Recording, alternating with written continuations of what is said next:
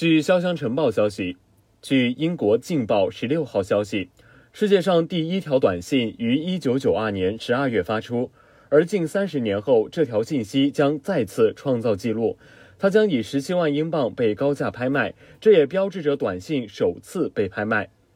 一九九二年十二月，世界上第一条短信由二十二岁的沃达丰公司工程师尼尔·帕帕沃发送给他的同事、通信总监理查德·贾维斯。这条信息只有短短十五个字符：“圣诞快乐。”沃达丰公司目前正在出售短信的虚拟副本，